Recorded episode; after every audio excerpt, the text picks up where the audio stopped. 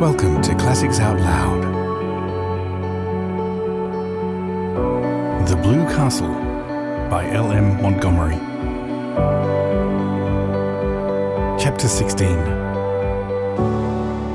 Valancy had walked out to Roaring Abel's house on the Mistawis Road under a sky of purple and amber, with a clear exhilaration and expectancy in her heart. Back there, behind her, her mother and cousin Stickles were crying, over themselves, not over her. But here the wind was in her face, soft, dew wet, cool, blowing along the grassy roads. Oh, she loved the wind. The robins were whistling sleepily in the firs along the way, and the moist air was fragrant with the tang of balsam. Big cars went purring past in the violet dusk. The stream of summer tourists to Muskoka had already begun, but Valancy did not envy any of their occupants. Muskoka cottages might be charming, but beyond, in the sunset skies, among the spires of the firs, her blue castle towered. She brushed the old years and habits and inhibitions away from her like dead leaves. She would not be littered with them. Roaring Abel's rambling, tumble down old house was situated about three miles from the village, on the very edge of Up Back, as the sparsely settled, hilly, woody country around Mistawis had been called vernacularly. It did not, and it must be confessed, look much like a blue castle. It had once been a snug place enough in the days when Abel Gay had been young and prosperous, and the punning arch sign over the gate, A. Gay, carpenter, had been fine and freshly painted. Now it was a faded, dreary old place, with a leprous, patched roof and shutters hanging askew. Abel never seemed to do any carpenter jobs around his own house. It had a listless air as if tired of life. There was a dwindling grove of ragged, crone like old spruces behind it.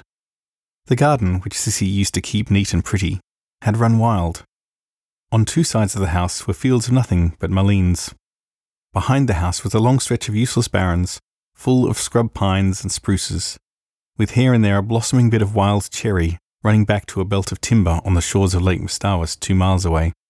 A rough, rocky, boulder strewn lane ran through it to the woods, a lane white with pestiferous, beautiful daisies.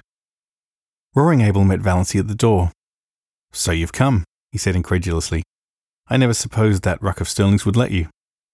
Valancy showed all her pointed teeth in a grin. They couldn't stop me. I didn't think you'd so much spunk, said Roaring Abel admiringly. And look at the nice ankles of her, he added as he stepped aside to let her in.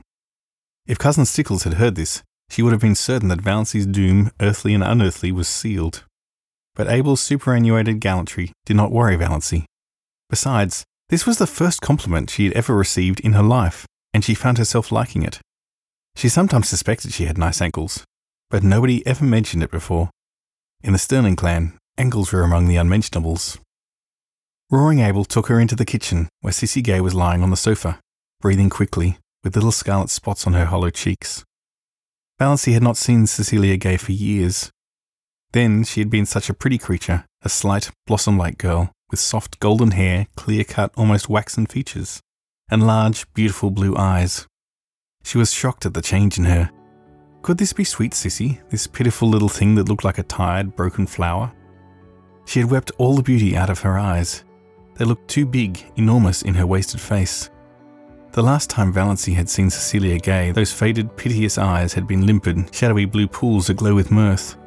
The contrast was so terrible that Valancy's own eyes filled with tears. She knelt down by Sissy and put her arms about her. Sissy, dear, I've come to look after you. I'll stay with you till, till as long as you want me. Oh, Sissy put her arms about Valancy's neck. Oh, will you? It's been so lonely. I can wait on myself, but it's been so lonely.